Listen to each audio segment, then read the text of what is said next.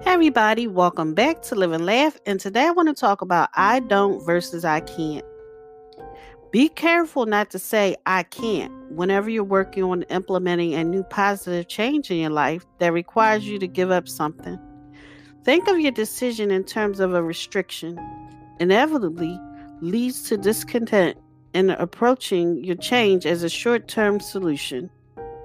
Admitting that a change is your choice by saying, I don't do it, lends itself to treating it as a permanent identity shift. A related technique you can use to give up something that's bad for you is to associate it with the discomfort it leaves in deciding that you no longer want to suffer from it.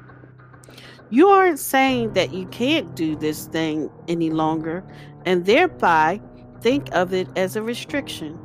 You're saying that you don't do this thing because it's your own choice, dictated by your wish to avoid the unpleasant consequences.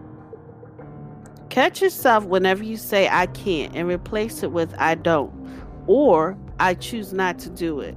It's a small change in your vocabulary, but the way you think about your changes can impact whether they become permanent or are only short-lived.